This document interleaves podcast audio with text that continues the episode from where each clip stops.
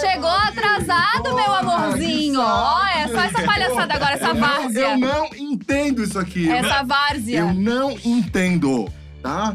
Meu várzea. Deus. Vai ser descontado do salário. Nossa, é, com não, toda e certeza. combina, e combina. Ai, fica ali esperando pra quando a gente entrar no Não, ar. senhor. Não, É, gente, chegar não vem gongar meu roteiro, não. Ah, Não tá? Não vem gongar meu roteiro, não, palhaço. Entendi essa parte. Ridículo. Tava ali só várzea. esperando. Vocês acham que essa tela de espera toda eu tava onde, hein? Tava Ah. aqui subindo essa escada, essa Ah, eu tava toda. aqui esperando pra E o, entrar. elen- o elenco fixo não tá legal faz É, tempo, O hein? clima já tá dividindo o camarim, Tá né? Tô dividindo. preocupado com a briga aqui. Eu, eu Gente. separo ou eu continuo? Continua, mantém, mantém, Então mantém. vai, galera, briga, briga.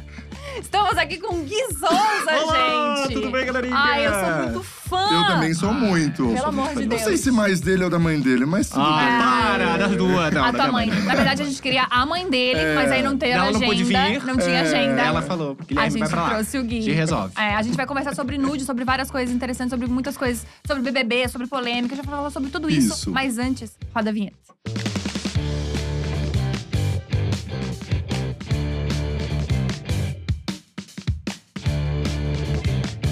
Falando assim? pra ele, eu falando pra Como ele, falando, assim? Rafa, fica ali no cantinho só pra gente fingir uma briga, a gente fingir um negócio pra fazer entrada diferente. E tu vai lá e expõe pra galera? Mas é que Gabi tava um pouco óbvio, não tava? Tu achou óbvio? Eu achei a atuação boa, gente. Obrigada. 6 barra 10. Sei. Porra, que humilhação. Tá. Não, e que vergonha ter feito essa, essa grande atuação na frente do Gui, porque o Gui é humorista, roteirista, ele pula de avião, ele, sei lá, ele lava a louça, o Gui Malha faz um tudo. braço, olha o braço. Ele malha um braço.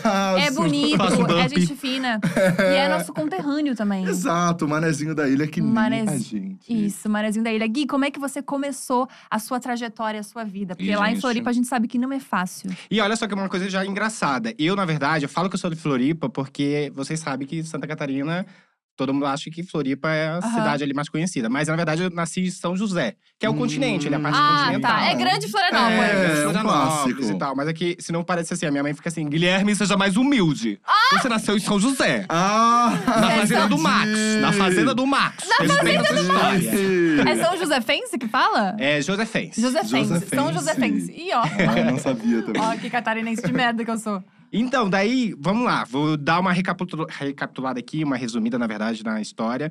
Mas eu sempre gostei muito da arte, né? Desde o do início, assim. E eu lembro que eu sofria mu- muito bullying no colégio. Por quê? E- porque, pelo fato de eu andar só com as meninas, eu era um menino que eu só andava com as meninas, eu já, já demonstrava ter um jeito mais feminino e tal, Uhum. etc. É uma bichona. Era uma bichinha, uma, Uma bichinha, uma bichona, uma toquezinha. Era uma bichona. toquezinha, Um clássico que a gente vive e que a gente e que as pessoas que sentam aqui geralmente viveram. É, um Eu clássico. tentava esconder, gente, mas eu- quando eu abria a minha carteira, assim, da, do colégio, era só aquelas canetas de gel, sabe? É, com glitter. Com glitter. Eu eu- amo. Tipo assim, terça-feira. Geografia. é. Geografia. Gente, tem o meu tempo aqui de fazer a minha, meu, meu título. Então, Ah, eu eu, era sofri muito muito assim. bullying nessa parte do colégio, assim, cara, mas meu bullying era pesado, tá? Sério? Eu apanhava. Aham, eu apanhava. Eu tinha que mudar de ponto de ônibus Meu pra não Deus. apanhar. Aham, Eu saí do Mentira. colégio pra ir pra outro ponto de ônibus. Nossa. Sabe uma parada que eles faziam? São José era mais pesado. Pô, galera, tô com raiva agora. que É, eles faziam? eu, eu esperava no ponto de ônibus de, de costas, e daí eles pegavam, sabe aquelas balinhas de chiclete que tinham desenhos, tatuagens? Aham. Era de florzinha, eles pegavam e grudavam assim na minha nuca. E daí daí eu ficava cheio de tatuagem de florzinha, daí eu ficava raspando assim, ó. Ai, que horror. teve uma época que ficou em carne viva, cara. Eu lembro disso, tá? Cara, nossa, amiga, mas É, foi bem achei pesado, foi bem pesado. Eu já comecei pesado, galera, pra gente É, saber como daqui a pouco a é, gente fica gente mais leve. onde é que a É. gente vai chegar. E daí eu conheci o teatro. O teatro mudou. Porque assim, eu achava que as crianças eram aquele inferno, aqueles demônios ali, entendeu? Falei assim, gente, a vida é isso, então eu tô ferrado, né? Vou sempre apanhar aqui, é isso aí. E daí eu conheci o teatro, conheci muita gente bacana, muitas crianças maneiras, crianças realmente de cabeça aberta, sabe? Tipo, foda-se se você é afeminado, foda-se se você tem o glitter do colégio. A gente quer conhecer você. E o teatro Teatro, tem né? muito isso. Então, assim, pra mim foi uma parada assim muito, muito, muito importante. O teatro abriu minha cabeça para muitas coisas. Então foi aí que eu comecei a, a, a conhecer a arte. Eu já gostava muito porque assistia muito filme. Eu fazia Sabe aqueles o que o, o, o How TV faz hoje? Uhum. Dos The Sims? Eu já fazia naquela época, que eu, eu gostava de, de editar, gostava Aham. de gravar, mas eu não tinha câmera, não tinha nada, só tinha um computador. E daí eu, hum, será que era pra gravar no The Sims? Daí eu gravava, fazia clipe. que Se botar no YouTube aí, tipo, quando a chuva passar The Sims, sei lá, o clipe da Ivete Sangalo, eu que fiz. Aham. Então, tipo assim, eu sempre gostei muito desse mundo, da edição, da TV, dos filmes. E, e isso sempre me atraiu muito. Então, quando eu comecei a. Já deu uma perdida aqui na história, mas tá, no- na parte do teatro. Daí eu conheci o teatro, daí depois do teatro eu comecei a. Eu tive que fazer faculdade. E daí na faculdade eu queria fazer artes cênicas, mas aí a gente cai naquele meio, tipo, não dá dinheiro. É, É. vai viver do quê? Vai viver do quê? Sim, Todo nossa. mundo me falava isso, sabe? Daí eu ficava assim, putz, mas eu queria tanto, né? Eu queria tanto trabalhar com arte. Todo mundo já E- ouviu isso. É, E, também. cara, eu hoje fico muito triste pelo fato de eu não ter seguido o que eu queria, sabe? Aham. Porque eu até tinha pagado a UFSC na época, né, pra Uhum. fazer a inscrição, Inscrição pra. vestibular. Eu fiz, paguei e não fui, porque eu me achava burro. Ah, mas… é, porque Não assim. acredito. É, gente, física eu não sabia, não entendia física. Eu não sei nem, É. inclusive, como eu passei em física. Quando as pessoas falavam assim, massa versus velocidade, eu falava assim, gente, como que uma palavra versus outra palavra dá um resultado? não- na minha cabeça eu não entendia. Daí eu falava com meus amigos assim, ó. Massa é qual número? Eu queria ligar com matemática, entendeu? E eu não, não encaixava na minha cabeça. Então eu me achava Caramba. muito burro. Entendeu? Então eu, eu paguei a faculdade, não fiz. Eu paguei o- a inscrição e não fiz. E daí eu resolvi assim, cara, eu preciso focar. E daí eu resolvi fazer publicidade. E eu paguei mesmo a, fa- a faculdade. Eu fui atrás, né? Trabalhei para pagar minha faculdade com o sistema FIES, graças a Deus, ao nosso, né? Naquela época a gente tinha o Lula. É, né, a gente tinha um, época, um pouquinho, né? era um pouquinho melhor que É. hoje, né? É. Coisa pouca. Então, foi aí que eu fui começando a me desenvolver, assim. Eu comecei a trabalhar em agência de publicidade, só que eu não, era, não tava feliz, sabe? Uhum. Eu comecei a trabalhar em agência, trabalhei em algumas agências em Floripa. E aquilo não, não tava legal pra mim. Então eu falei assim, cara, eu vou começar a fazer outras coisas por fora. Eu entrei no Twitter, e o Twitter era uma ferramenta muito boa na época de humor, pra quem Uhum. gostava de fazer Uhum. humor. Daí eu vi algumas pessoas fazendo humor, tipo, na época era Arpias, sabe? Vocês conhecem a Arpias? Não. Uhum. Ela né, era a que mais bombava, ela foi o início do Twitter, assim. Ah. Ela era uma menina que fazia humor em pequenos tweets. Daí eu assim, cara, eu gosto do jeito que ela faz humor. Eu, tipo, é o tipo de humor que eu gosto de fazer. Eu comecei a fazer tweets. Com Uhum. tweets no Twitter. Eu falei assim, cara, que legal, as pessoas estão gostando. Daí teve um dia que eu resolvi que a gente, que eu tava, tipo, em casa de bobeira, e eu vi uma imagem de um. do Ego, sabe o site Uhum. Ego? Aham. Que era uma imagem da, do príncipe William com a Kate Middleton. Uhum. E era uma imagem muito bizarra. Daí eu mudei, fiz uma montagem e botei no Twitter. No que eu botei no Twitter, eu lembro que aquilo, tipo, ganhou uma repercussão muito grande. E daí foi aí que nasceu o Ego Estagiário. Daí eu falei assim, caraca, se as pessoas gostaram muito disso, eu tenho vários aqui, querido, que eu posso fazer, cara? e daí eu fui lá, comecei a, a, tipo, roubar algumas imagens do, do site Ego e mudar as legendas. Aí foi aí legenda. que eu criei um Tumblr do Ego Estagiário. Ah, era um Tumblr. Era um Tumblr na época. Começou como Tumblr. Começou como Tumblr. E daí eu lembro que, assim, foi muito massa, porque o meu chefe, na época da agência, ele tava em Bruxelas. E daí, eu tava na agência, né? Dele a gente recebeu um e-mail dele assim: Vejam isso, pelo amor de Deus, isso aqui é muito legal, babá. E recebemos o e-mail. Daí, a gente foi ver o e-mail, era o Eu estagiário. não acredito. E não Demais. sabia que era eu que tava fazendo. E tu falou? Demais. Não, quando a gente falou na hora, no e-mail, falou assim: é o Gui. Daí Ele ficou assim: Meu Deus, é o Guilherme, que massa, não sei o quê. Então, assim, foi muito massa como eu fui construindo a parada, sabe? Uhum. Então, eu fui ficando mais feliz de, tipo assim, cara, que legal, sabe? Tem muita coisa maneira na internet. Não tem só coisa é, chata, Uhum. sabe? Que as, as pessoas naquela época também eram menos tóxicas Uhum. com, a- com Ah, as informações. Isso era que ano, mais ou menos? Isso era 2012, 2011, eu acho. 2011, por aí. Nossa, época boa da anos. internet. aí. Época maravilhosa da internet, onde tudo era novidade, É. né? Tipo, tinha, tinha inclusive poucos criadores de conteúdo, né? É. A gente- Sim. E daí foi aí que eu, cara, eu fiquei quatro anos fazendo o estagiário, sem parar. Inclusive, assim, ele já tinha até dado uma, né, não tava tão assim na época, tão grande, mas eu sempre falava assim, cara, é uma coisa que eu gosto de fazer, as pessoas estão curtindo. E daí teve uma vez que eu recebi um e-mail, que era do Luciano Huck. E ele mandou, tipo, gosto muito do seu trabalho, vem aqui conversar com a gente. Daí eu fui conversar Caramba. com ele. É, daí, inclusive, agradeço ele hoje, porque sem ele, cara, eu não- não estaria mesmo trabalhando onde que eu gosto de trabalhar. E a gente conversou, foi muito maneiro. E daí, depois disso, eu vim trabalhar na Globo. Ele é, te chamou pra trabalhar no, no Caldeirão? trabalhando, trabalhar no Caldeirão. Mas na época eu não sabia o que era ser roteirista ainda. Pra mim era muita novidade. Caramba. Eu falei assim. Ele te "Hum". chamou pra ser roteirista. Ele, na verdade, me chamou pra uma conversa aberta. Tipo Entendi. assim, o que, que você quer fazer? Fala aí. E daí eu falei Caramba, assim: eu quero que- ganhar dinheiro e quero, quero morar na tua casa. Nossa, É, mas isso é muito foda. Foi bem tipo legal. assim, gosto muito do trabalho. O que, que você tá afim de fazer aqui dentro? Mas tipo foi tão assim, difícil, eu era muito novinho, gente. Eu tava, tipo, tremendo. Quantos anos? Eu tinha 21 anos, eu acho. Ah, você era Nossa, bem eu não sabia, eu não sabia falar direito. É porque a gente, naquela época, a gente Aham. acha que é adulto, né? Exato, sim. exato. Não Seguro é. de si. Só hoje que eu entendo, assim, como adulto, ainda tenho mais dificuldade de entender que realmente eu sou adulto. Mas na época foi muito importante, foi muito legal, ele foi muito parceiro. Eu falei pra ele assim, cara, eu quero continuar trabalhando na internet. Se puder, assim, sabe? Se eu puder é, fazer alguma coisa na internet aí no Caldeirão, vamos tentar nessa. Ele me chamou e eu vim assim na cara da coragem, eu não conhecia ninguém. Fui, tipo, passei uns perrenguinhos, porque, tipo, claro, era o início ainda. Aham. Morei com cinco pessoas que eu nunca vi na vida. Caramba. Puxão de ar, Aham. aquela, É aquela coisa. coisinha maravilhosa é, no início. sei. Começo de E- carreira. e daí foi legal, assim, por um, até um determinado ponto foi maneiro. Só que eu sempre gostei de, de estar de frente às câmeras, sabe? Eu sempre gostei de apresentar, de, de, de fazer humor pras pessoas. Da pinta. Dá um pouquinho de pinta, É, sim, entendi. também, também, gente. Eu não que mentir, eu não. trago, eu trago, eu trago pra, pra realidade. né? e daí eu, eu, eu queria uma porta nessa época pra, pra realmente entrar ali, né? Aham. Só que na época o G-Show não tava ainda é, aberto a isso, né? Botar pessoas que trabalham ali de frente pras câmeras. Porque é uma responsabilidade muito grande, né? Uhum. Uma marca Sim. botar alguém ali.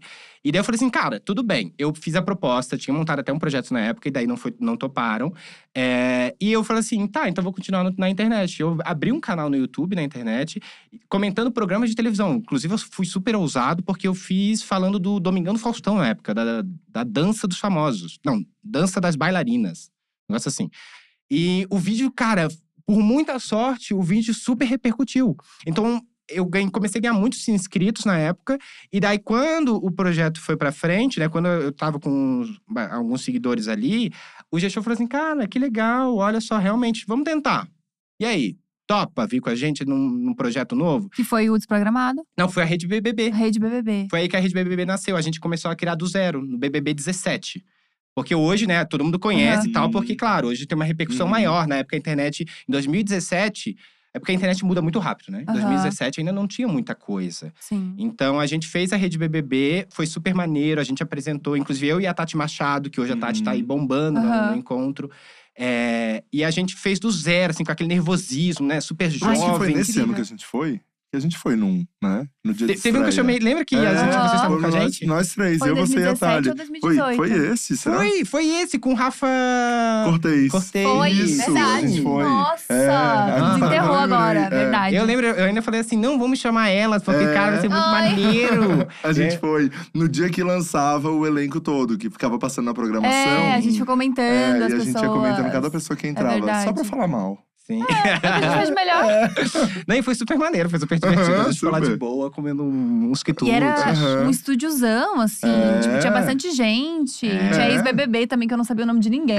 Ai, maravilhoso que ela chegava e falava assim: Sim, eu conheço. Ai, oi, Eu prazer. amo. tudo É, eu bem. vi muito do BBB. Não tinha- Loucura, ideia de a que era. do banho. Se me falasse que era do BBB 2003, eu falei, pô, total. É, eu ai, lembro. Aquilo que aconteceu, aquela, aquela treta. Não, Ah, foi nossa, puxado, foi- bem foi isso. difícil. É, Aí fez a Rede BBB. Fiz a Rede BB dois anos, daí depois fiz uma Malhação ao vivo, que era Malhação Viva a Diferença, aquela Uhum. novelinha.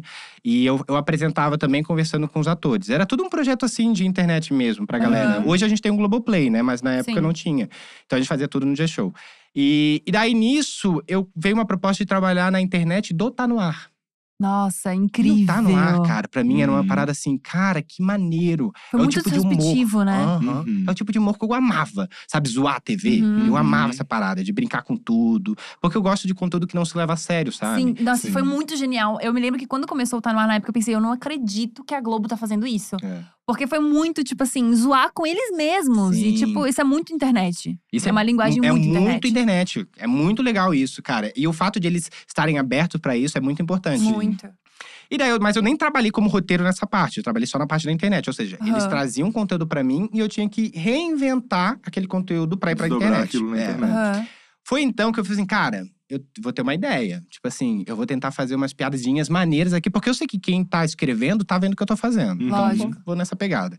E daí eu começava a fazer, ih, tava uma pessoa passando de baixinho aqui. Tá e aí, Ragnar, tu- tudo certo? Momento. E então foi daí eu recebi um convite. Cara, a gente gosta do teu trabalho, só que a gente não tem nenhum projeto. A gente quer começar um projeto do zero. Uhum. Você mais três pessoas, topa. Na época eu tava indo pra fazer a rede BBB 19. E daí eu- é, foi uma decisão difícil pra mim, porque eu gostava muito do que eu fazia na Uhum. rede BBB, mas eu também queria um projeto diferente pra TV. Então eu aceitei a proposta e a gente come- criou do zero. E isso foi muito legal. Os Eu queria- programados, né? Não, foi não, isso a Globo a não mostra. não mostra. Ah, Eu com eu, Que três foda. pessoas e o Leonardo Lana, que é um cara incrível que faz o sensa- sensacionalista. Uhum. Ele que me convidou. E daí ele falou assim: Gui, vamos fazer um projeto do zero. A gente não sabe qual vai ser, o que que será. gente, esse projeto é muito bom. Isso Foi a Globo não mostra foi muito foda. Foi muito maneiro de fazer. Porque assim, a gente tava livre pra fazer o que, que a gente quisesse. Falaram assim: se virem, Uhum. façam aí e mostrem pra gente. E assim, vocês zero coisas, mas isso não é um padrão Globo, né?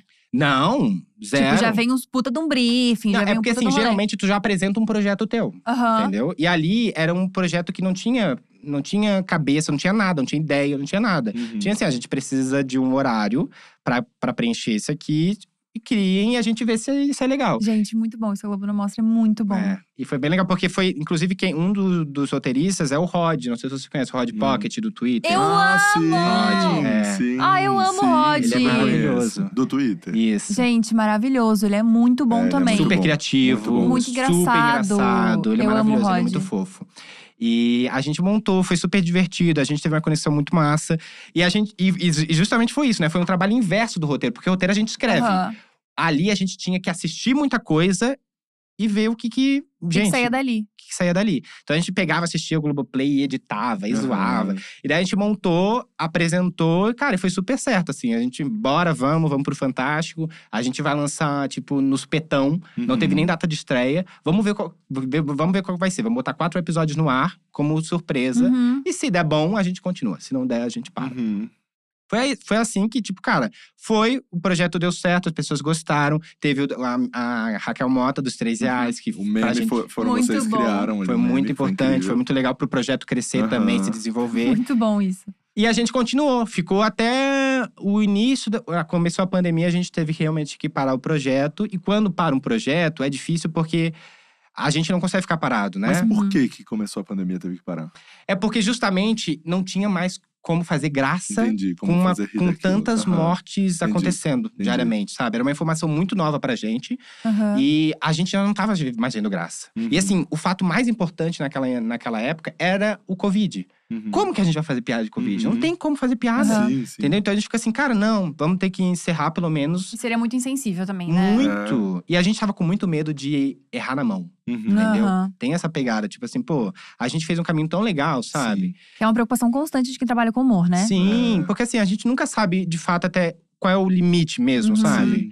Então a gente tenta ir aos poucos ali pra ver se se, se vai. É, nessa época do, a gente teve que parar e quando para a gente quer continuar com outros projetos, né? Aham. Então, pô, eu vou tentar seguir com outros projetos aqui.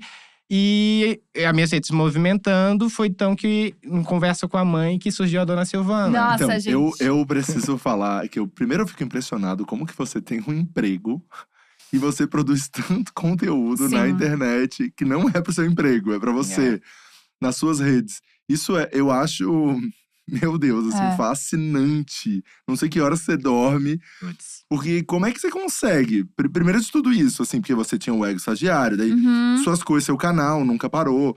É, você continuou produzindo isso tudo, que é um rolê pessoal, né? Pessoa física. É, como que você conseguia lidar com isso tudo? E outra, até as ideias, assim. O que, que você levava para o seu trabalho e o que, que você não levava, assim? Sim. Eu não consigo, na verdade, vim aqui convidar vocês pra me ajudar. na verdade, eu sempre fui uma pessoa muito ansiosa. A gente tava até conversando aqui no antes. Você chegou atrasado. Obrigada, Gui, por ter salientado isso. Que, cara, minha saúde mental na pandemia deu uma pirada. Porque, assim, é como a gente fala, assim, a gente acha que tá parado, a gente para um dia. Acabou. Gente, nossa, eu descansei bastante, né? Agora vamos lá focar. E, cara, não, a gente não está parando. O tempo inteiro a gente tá fazendo coisa. O Rod, esses dias, mandou uma DM falando assim: amigo, você não para, né? Daí que eu me toquei assim.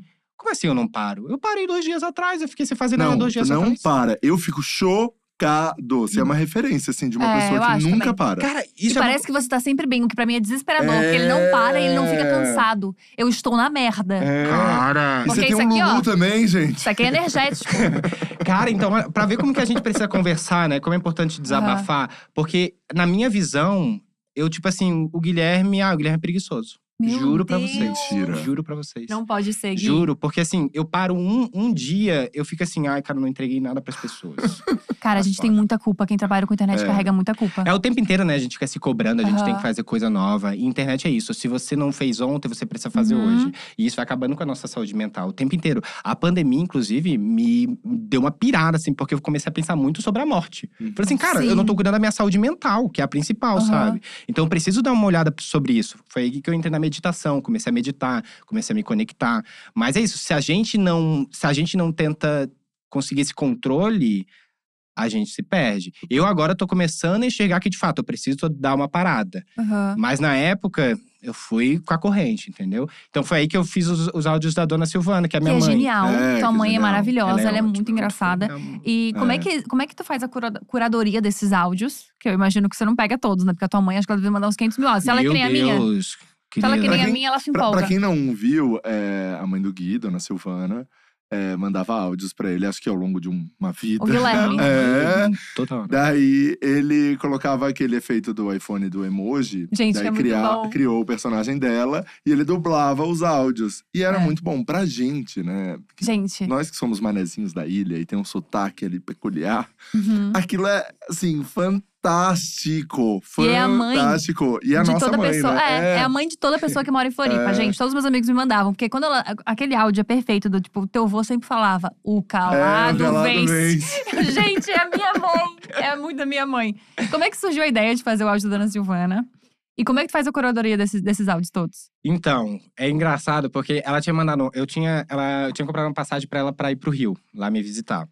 E ela tava dando, dando algum problema na passagem dela, porque assim, pra ela comprar, ela tinha que tirar uma foto, uma selfie, pra provar que era ela. Uhum. E não sei o que não tava dando, porque a selfie dela tava ficando preta.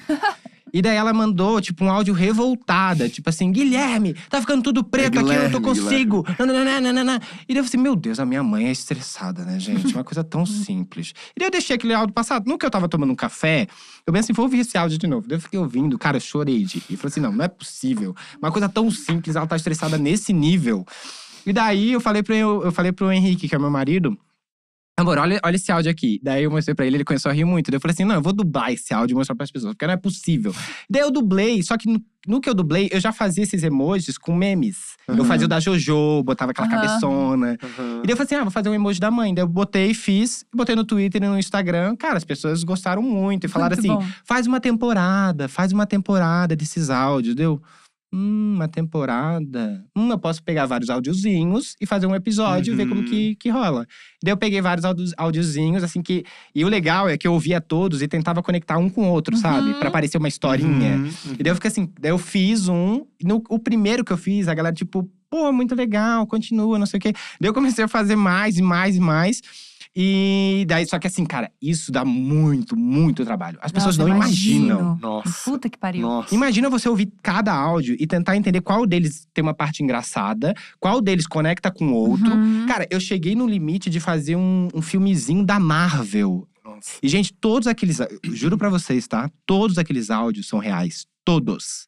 Todos. Nenhum eu falei assim, mãe, tenta fazer um aí só pra Uhum. me ajudar. Até porque aqui. nunca, nunca fica bom, né? Não. Se a gente É. pede pra mãe fazer uma coisa, mãe, manda um áudio tal com uma publi. Nossa, que, que desgraceira. Não, os da Publi a gente não tinha Ah, como. sim. Os da Publi não tinha como. Mas os da Mas Publi pra minha ficava mãe é engraçado. isso. Eu falo, mãe, tem que falar isso, isso, isso. Manda um áudio pra mim. Ela. "Você- Gabriela. Aí já deu merda. Ela já ficava nervosa até errava o nome da filha, né? É, bem isso.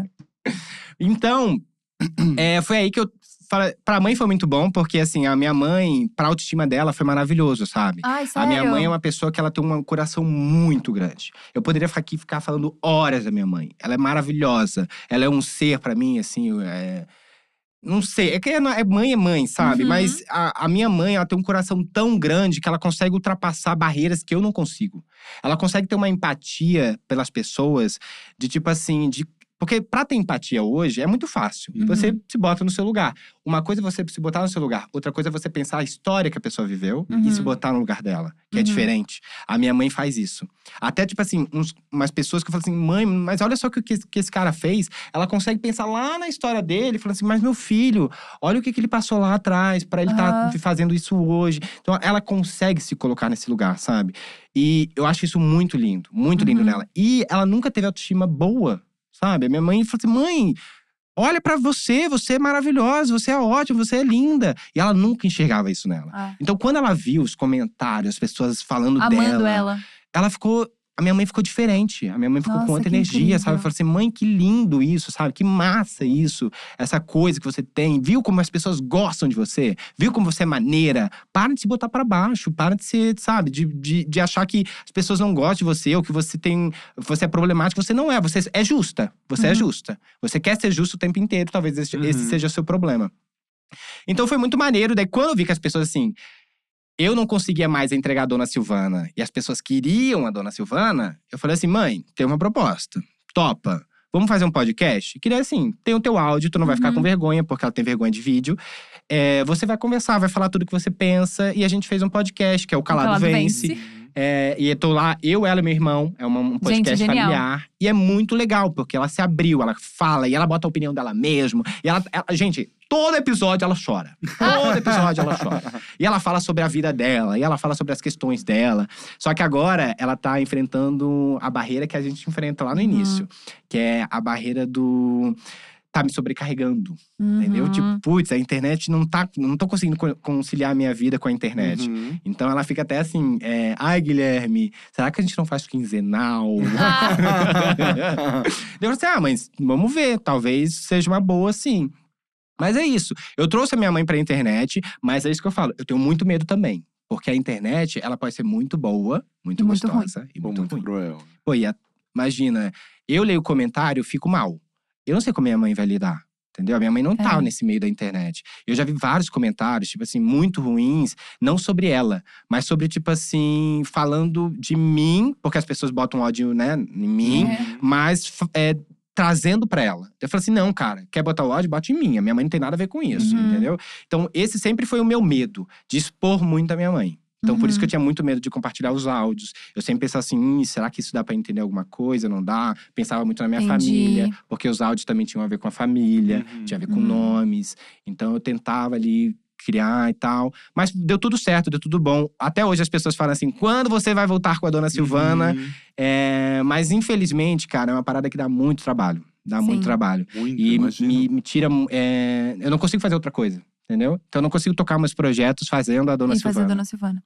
Mas ah, você tocou num ponto que eu achei muito bom, que é esse rolê do, do hate na internet. No conteúdo que você faz, você sofre muito hate? Cara, então, eu até nem sofro tanto hate, é, mas é porque eu tento me expor pouco. Uhum, Entendeu? Da tua vida mesmo. Me- sim, eu antes, me- a gente tava conversando Aham. sobre isso, né? É, no início, quando a Tudo, tudo antes de chegar. Tudo é que até chegou mais Legal, atrasadinho, a legal. gente tava nesse papo. Legal, legal. Gui, você quiser trazer toda a conversa que vocês tiveram antes É, que também, a gente teve um papo bem bacana. Depois eu te passo. É, a gente manda um legal. áudio no zap. Então, cara, teve uma parada que a gente teve que. Ah, Qual era o assunto mesmo, né, PG? A gente tá falando sobre. O hate. clique- O é, hate, isso. O hate. E que você É. não se expõe muito.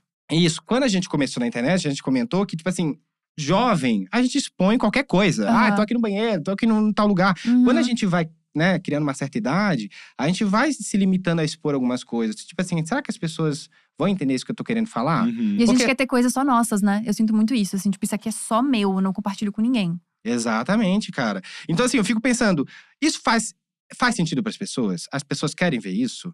É, por que eu tô expondo isso? Uhum. E, e eu tô entrando numa pira tão doida que, tipo assim, eu não posso nem comida mais, porque eu penso assim, cara, tem gente que não come. Tem gente... Eu fico assim, meu Deus, é, mas também não dá pra viver sempre pensando nas É, possibilidades, porque senão a gente vai ficar exatamente. maluco. Então, eu, eu evitei de postar mais a minha vida e eu comecei a pensar mais em projetos. Uhum. Daí eu falei assim, cara, se as pessoas gostam, sei lá, do meu trabalho, eu vou começar a entregar projetos para elas, sabe? Tipo, Uhum. então assim, vou montar um projetozinho que eu entrego uma vez por semana e se as pessoas gostarem, beleza. Se elas não, não gostarem, elas vão sair dali, enfim. Uhum. Mas a minha vida eu quero que seja assim: montar projetos, apresentar projetos e ver se rola, se não rola. Testar, sabe? Errar. A gente tá aqui Uhum. na internet mesmo, é pra poder mesmo criar, errar e aprender. Sim. Entendeu? É, A minha mãe falou essa frase no podcast, eu achei muito bonita. Uhum. Se a gente tá na internet se expondo, a gente tá se expondo pra errar. Ninguém É. se expõe achando que, tipo assim, ah, eu sou o rei da. da- Não. Se expor é, tipo assim, dar a cara a tapa pra errar, Pra gente. Uhum. possibilidade do erro, né? Sim, porque Exato. assim, se você não se expõe, como que você vai saber que você tá errado? Se você fica É. quieto. É que eu acho que a gente confunde muito a questão de ter responsabilidade sobre aquilo que posta e não errar, né? Uhum. Tipo assim, acho que existe agora, principalmente nessa época que a gente tá vendo na internet, um medo muito grande de ser cancelado, né? A gente Muito. tem, tem muito medo de qualquer opinião, assim. Às vezes eu revejo 34 vezes meus stories, às vezes eu Exato. mando um vídeo. Esses dias eu mandei um vídeo pro Henry, pra Thaís, pra Fernanda, pra todo mundo que trabalha na dia. Eu falei, gente, vocês acham que esse vídeo aqui tem Pode problema? dar ruim. pode dar ruim em alguma questão aqui que eu trouxe? E eles, não, acho que não. Mas, ah, essa legenda. Daí a gente entra numa grande pira, entendeu? Do que fazer para as pessoas não se sentirem ofendidas de jeito nenhum. Só que é isso, tipo, tenho responsabilidade sobre isso. Tipo, tô perguntando para as pessoas o que, que elas acham. Mas se alguém vê um bagulho errado, desculpa. Tipo, existe essa possibilidade de desculpa e é isso, sabe? Não sou esse erro. São Sim. mais coisas que eu fiz na internet. Que acho que é o grande problema hoje, né? As pessoas pegam um erro e a pessoa é isso. Tipo, cancelada para sempre. Você já se consome. sentiu assim, meio que indo pro cancelamento? Já, opa. É? Uhum. E, e qual foi a tua reação? Ah, eu acho que, primeiro de tudo, que aprendi com, com o Rafinha, é quem tá falando isso? Quantas pessoas estão falando isso? E precisa dar palco pra isso? Ou são pessoas só que não gostam de mim? Porque isso é uma coisa que eu aprendi com o Rafa Dias desde quando eu entrei na internet. De que tem 100 mil pessoas vendo esse vídeo. Quantas delas estão falando mal? É, tem São cinco pessoas poucas. falando. Tem cinco pessoas falando. Daí você pega aquelas cinco e dá o spotlight pra todas as outras 100 mil verem aquilo. Você dá um palco pra essas pessoas? Entendeu? Ou é tipo assim, tem 100 mil visu- visualizações e 50 mil estão falando sobre isso. Daí você vai lá e só É. pede desculpa. Você É. pede desculpa, tenta Sim. reconhecer o seu erro e não se justifica. Que eu acho que é a pior coisa que as pessoas fazem na internet. Porque eu fiz isso porque na hora eu pensei que, mano, só pede desculpa, fala É. que não vai fazer mais e esquece aquilo. Acho que essa é a postura que eu tomo, tipo, na minha vida pessoal e tomo também na internet. Mas eu acho que tem uma questão que é: tu trabalha com humor. E o humor tem esse pé de que pode dar uma merda a qualquer momento. Pode, super. Super. Como é que é lidar com isso? Cara, eu já passei por um, um probleminha na época que eu tinha um canal mesmo. É, eu fiz uma piada que eu nem sabia. Era uma. Na época nem se falava sobre isso, ou se falava, eu não pesquisava, porque foi uma Uhum. ideia, é, um, é uma culpa minha. Uhum. Eu que tenho que ir atrás. É, eu fiz uma piada que era que puxava o olho. E era é uma piada racista. Uma Uhum. piada que Uhum. você, né, tá falando das Sim. pessoas amarelas. Uhum. E vários comentários, mas assim, o bom do YouTube, por isso que eu gostava tanto do YouTube, é as pessoas sabem falar com você. Ah. As Uhum. pessoas conhecem o seu trabalho, assistem todos os seus vídeos, elas sabem que você talvez não saiba, não saiba dessa informação. Uhum. Então, assim, pô, preciso explicar pra ele. Uhum. Então as pessoas me explicavam em textões. Eu, eu lia e assim, poxa, super entendi. A partir do momento que eu publiquei o vídeo, fiz, eu tirei o vídeo do ar, botei outro, pedindo desculpas e falando assim: obrigado por me alertarem, eu não sabia, não sabia que era racista. Comecei a pesquisar sobre, nunca mais vou fazer. Não tem justificativa, gente. Tipo Uhum. assim, Só eu não, não vou me justificar, ah, eu não sabia e me desculpem, foi um errinho aqui. Não, tudo bem. De fato, eu não sabia, mas vocês estão certos. Aham. Entendeu? Então, assim, é, na hora eu pedi desculpas, foi tudo resolvido e é isso aí. É assim que a gente tem que lidar. Porque também, se a gente sempre fica nessa coisa, nessa retaguarda, tipo, ah, eu não quis dizer isso, pô, É. Super. Entendeu? Muitas Exato. pessoas não querem dizer muitas coisas também. Sim. Tá ao vento as, as informações. Então você precisa deixar claro. É importante a gente.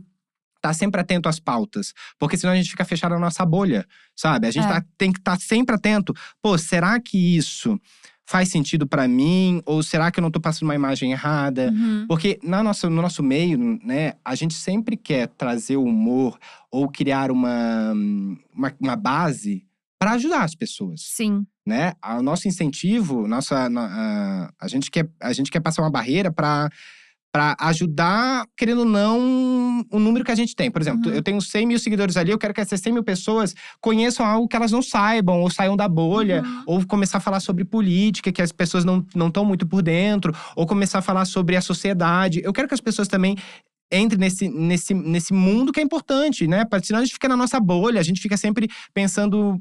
Por exemplo, hoje tem vários influenciadores que expõem muita vida. O tempo Uhum. inteiro, o tempo inteiro. Só expõe. E tem muitos seguidores, né? Tem milhões de seguidores. Uhum. E, e vira uma. Vira tudo muito. É, é que vira uma moeda de troca, na verdade, os seguidores, né? Uhum. Hoje as pessoas sabem que elas vão te seguir porque sabe que isso vai te fazer bem. Mas se tu me entrega um conteúdo mal, eu vou te dar um follow porque isso vai te deixar mal. Isso vai fazer você pensar: será que eu sou bom? Será que eu tô no caminho certo? Por isso que eu falo assim: a gente tem que fazer, a gente tem que subir um degrauzinho, a gente tem que ser forte bastante pra enfrentar todas essas críticas. Porque Uhum. senão a gente não consegue, entendeu? A gente vai levando uma porrada aqui, uma porrada ali, a gente vai desistindo. A gente não pode desistir, a gente tem que sempre ir à É. frente. Levou uma porrada hoje, tudo bem. Amanhã pode ser um carinho, Uhum. entendeu? Mas é isso aí. Então, eu fui. é, eu, eu tenho, né? Eu tenho como. Eu, eu tento é, fazer um conteúdo bacana para trazer algum tipo de mensagem. Nem sempre eu consigo. Nem sempre é, é cer- nem sempre dá certo. Mas eu tento. É. Isso que é o importante. É, mas é também uma parada que eu falo muito no podcast aqui, no, no meu podcast, que assim, é muito fácil falar na falar, né? É. Na prática é outra. Aqui Uhum. eu tô falando parecendo a Monja Coen, mas eu não sou, entendeu? Uhum. Eu vou errar. Eu tô preparado para errar. Mas eu quero ter o poder de errar. Porque se as pessoas cancelam e não dão a liberdade da pessoa aceitar o erro e E mudar, aprender com aquilo. aprender, Não não, adianta faz nada. sentido nenhum. É. Tô Exatamente babando isso. aqui, Exato. jogando. Não, todo pra PCR, fez PCR, não tem problema. Eu acho que. Nossa, concordo 100% com o que tu falou. E acho que de de muitas coisas que tu falou eu concordo. E penso assim que. Realmente, tipo, pode ser que nem todas as coisas que a gente faça na internet tenham um puta de um, de um background que traga uma coisa que mude a vida das pessoas. Mas o humor por si só já é político, né? Tipo, o humor já é uma ferramenta política. Tipo, eu, eu percebo assim que. Acho que foi George Orwell que falou que você pode falar qualquer coisa desde que fale se- sendo engraçado. Sim. Que as pessoas conseguem absorver muito mais fácil sim, isso, sabe? Total. E eu percebo isso muito, assim. Tipo, quando a gente faz uma crítica, quando a gente faz uma brincadeira, mas faz na pegada da, da graça, isso pode mudar mesmo a cabeça de uma pessoa. Então, acho que tu tem, tu tem essa vibe já, sabe? Tipo, qualquer coisa que você faz de, de crítica, ou você fala sobre um- uma coisa que aconteceu, uma notícia, ou até mesmo esse negócio do, de falar de famosos, sabe? Porque realmente, às vezes a gente dá um palco pra uma coisa que é muito absurda e tu zoa em cima disso. Isso é muito genial. Acho que primeiro de tudo é isso. E segundo, que a gente nunca vai agradar todas as pessoas da internet, né? Mas acho que existe uma coisa que todo mundo que senta nessa cadeira aí fala, que quando as pessoas têm esse nível de preocupação do tipo, ok, as pessoas vão ficar falando do meu trabalho, podem, me- podem me dar um hate, mas eu vou continuar fazendo, que são pessoas muito artistas. Tipo assim, a internet é teu palco. Sim. E é isso, entendeu? Tipo, sendo teu palco, não é só sobre isso. Se, não, se acabar a internet amanhã, você vai continuar fazendo o que você faz. Sim, Você vai total. continuar escrevendo, você vai continuar atuando, você vai continuar trabalhando com humor. Eu acho que esse apego de sempre agradar todo mundo e de ter esse medo de cancelamento e de não superar um hate vem muito de quando o seu trabalho é a internet e não quando o seu trabalho é artístico na internet. Sim, total. Cara, e pra você ver um exemplo, hoje de manhã, sabe? Hoje de manhã eu estava vindo pra cá e daí eu peguei um carro, um aplicativo de carro pra não falar marcas. É, e o menino tava, né, tava aqui no. Tava com o celular assim, daí ele recebeu uma ligação. Daí ele falou assim: amor, eu tô aqui no Uber, o que, que tu quer? E daí ela bem assim. Não, eu só quero que tu compartilhe a localização, só isso.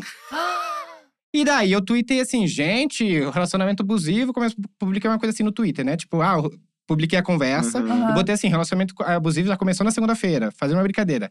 Pra quê? As pessoas estão compartilhando dizendo assim, não, porque o privilegiado acha que não é preocupação. E... Daí eu falei assim, gente, mas a pessoa sabe o tom que a menina falou? Uhum. Porque assim, ela leu de um jeito, mas o tom que a menina falou é de outro. Então as pessoas vão pegando, ela- elas, elas veem um tweet, elas tiram algo da cabeça dela que aquilo é import- é, não faz sentido pra ela Uhum. e ela define. É. Aquilo ali é, é- é o que eu tô certo. Uhum. Você não Uhum. está certo. Eu não estava lá no local, eu não vi o tom da menina, mas você está errado. Nossa, sim. E a internet é isso. Eu tenho um exemplo que também eu fui cancelado uma vez no Twitter, que é- tudo bem, foi um erro meu. Não, não, não tira a minha, minha culpa, não. São eu muitos tô- anos, né, Gui? São muitos anos. São É. muitos anos aí brincando. Foi Às vezes cancelado aqui tá vai fazendo errar. errado. É, A gente tá aqui pra errar. E eu tuitei uma coisa, até foi besteira. Eu falei assim, ah, por que eu tuitei, né? O Guilherme, para de se expor. É, eu tava tomando um chazinho de boa em casa, e tava uma chuvinha gostosa, sabe? Eu tava tomando um chazinho, daí eu pensei. Lá vem, lá na vem. mesma hora, eu falei assim: ai, que chuvinha gostosa. Deu, nossa, mas eu tinha assistido um dia anterior o filme do Parasita. E deu Uhum. assim, nossa, gente, chuvinha gostosa, olha só o meu lugar, né? Aham. Tipo, agradecendo a chuvinha, sendo que tem gente na rua. Uhum. E daí eu tuitei assim, ah, cara, o Parasita já me tirou até esse coisa do tipo da chuvinha e tal, não sei o quê. E daí uma menina tui- é, retweetou esse tweet, que deu muito tweet para muito RT pra ela, que era assim: imagina quando ele descobrir que o problema não é a chuva. E daí, assim, esse tweet bombou dela. Tipo assim, daí eu, eu falei assim, gente, mas qual o momento que eu disse que o problema era a chuva? Eu sei que o problema é a sociedade, é o capitalismo, é o mundo que a gente vive, porque isso foi criado Aham. dessa forma. Eu sei disso. Em nenhum momento eu disse que era chuva. Mas ela definiu que, na minha Aham. cabeça, eu acho que é a chuva. E ela fez isso pra quê? Pra ganhar likes, pra ganhar Uhum. RT. Ou seja, a, a gente tá vivendo num mundo que ganha mais like e RT quem gera mais ódio em cima de É. alguém. Entendeu? Sim, meu Deus. A gente veio o caso aí da Carol com K, Uhum. que hoje só Uhum. que ela tá conseguindo se reerguer. Na época, gente, eu, eu, eu assim, né? Eu já trabalhei no Big Brother. É, Big Brother é uma parada muito tensa. Só quem Uhum. vive lá sabe. Só, Uhum. quem, só quem tá lá dentro da casa sabe. Quando eu ainda eu ficava pelos bastidores, eu ficava lá atrás no mesmo no câmera cross, né? Que é a parte que Uhum. fica atrás dos espelhos. Eu gravava lá dentro do confessionário pra fazer a rede BBB Uhum. é um mundo muito diferente. Só quem tá lá mesmo é, consegue entender. Por quê? Porque o jeito que tu fala aqui comigo, eu tô vendo toda a tua fisionomia, eu tô cons- conseguindo ver Uhum. todo o teu olhar. Quem tá vendo pela câmera tá vendo só um Só um lado teu. ângulo. Não tá vendo tua reação inteira por completo. Então ela vai tirar toda aquela. A, o, que, ela, que ela entendeu daquela, daquilo que ela assistiu por um, um vídeo 2D, não por uma coisa que tá ali na hora, E sobre sabe? uma percepção dela também. Dela. É, e, e mais do que isso, é um fragmento. Uhum. As Fragmento. pessoas vivem 24 horas e você assiste uns É. 40, 30 minutos por dia do programa e tal. Então, assim, é um fragmento. Você não pegou tudo, não Uhum. tem como. E na época, eu, eu, eu, eu não saí em defesa. Porque eu acho que sim, ela errou. Mas eu, eu entendo que, tipo assim, gente, é um programa, é um reality Uhum. show. Não é, não é uma vida Uhum. real, sabe? É um programa que as pessoas se entretêm por treta. É outro contexto. Se você não gosta da Carol Conká, então por que diabos, no dia que ela foi eliminada, a audiência foi estondorosa? É. Entendeu? Aham. As pessoas gostam de consumir o ódio e Sim. elas odeiam ela, mas elas assistem. Entendeu? Se você não gosta, por que você assiste ela? Entendeu? Porque você quer ver ela sendo derrotada. Não é à toa que a Glória Groove lançou essa música que, Uhum, cara, maravilhosa. incrível. É genial. Entendeu? A gente tem que começar mais a falar sobre isso. A cultura do cancelamento tá acabando com as pessoas. E eu sinto que esse negócio, esse, esse- essa corrida insana pra quem consegue mais RT, com quem consegue mais like, é muito chutar cachorro morto, sabe? Tipo assim, tá todo mundo falando mal da Carol com K, beleza, eu vou falar mal também assim, porque eu sei que vai gerar um buzz. E isso é muito assustador de como Sim. funciona a cabeça das pessoas nisso, sabe? Sim. Porque é isso, as pessoas não interpretam mais os textos, as pessoas não querem saber da tua história, as pessoas não querem saber as outras coisas que você postou, as pessoas querem, tipo, dar um RT numa parada absurda, porque o lacre, a lacração, Sim, o tipo, eu vou dar um shade, faz sucesso. na internet. E quando você falou de que quando você começou na internet não era tóxico, eu sinto muito isso.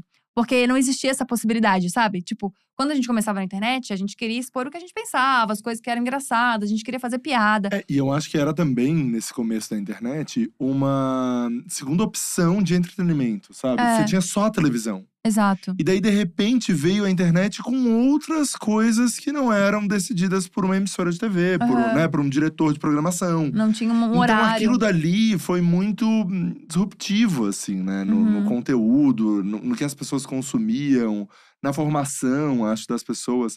E daí chegou em todas as possibilidades, né? É. Inclusive, tipo, hoje em dia eu penso que a internet tá tomando uma proporção que eu não sei onde vai parar, entendeu? Porque eu não sei o que, que as pessoas podem fazer com a Carol Conká na rua. Tipo, eu temi. Quando ela saiu, a gente ficou meio tenso. Tipo, Uhum. nossa, alguém conversou com ela já, Sim. porque o que, que vai acontecer com a cabeça dessa É, mulher? exato. As coisas que a Luísa Sonza passou, por exemplo. É. Gente, as pessoas na internet, elas podem matar alguém. Pode matar. Entendeu? Um dia isso vai acontecer. Eu Entendeu? super acho que um dia vai É. acontecer. Como teve aquele menino do TikTok que recebeu um hate absurdo. então, Sim, assim, aconteceu. gente. É assustador. As pessoas não entendem que a opinião delas é a mesma coisa que você tá passando na rua e você chamar alguém de viadinho. Sim. Só que as pessoas comentam isso e elas acham que não tem problema daí. Uhum. Entendeu? É muito assustador como as pessoas estão lidando com a internet hoje, assim. E trabalhar com humor nesse caminho é extremamente É, é- é até perigoso, né? Porque assim, tu tá botando tua cara tapa ali, mas aquilo que você fez pra você rir, pra você fazer as pessoas rirem, te deixou muito pra baixo, de deixar muito pra baixo, muito na pindaíba ali. E o caso da Carol, por exemplo, é, é um caso que quando eu fui sair em defesa dela no Twitter, automaticamente várias pessoas, pessoas começaram a me criticar. Uhum. E daí, eu, obviamente, eu fiquei com medo. Uhum. Eu falei assim, cara, as pessoas não estão preparadas no momento. Eu acho que talvez na pandemia as pessoas estavam um pouco.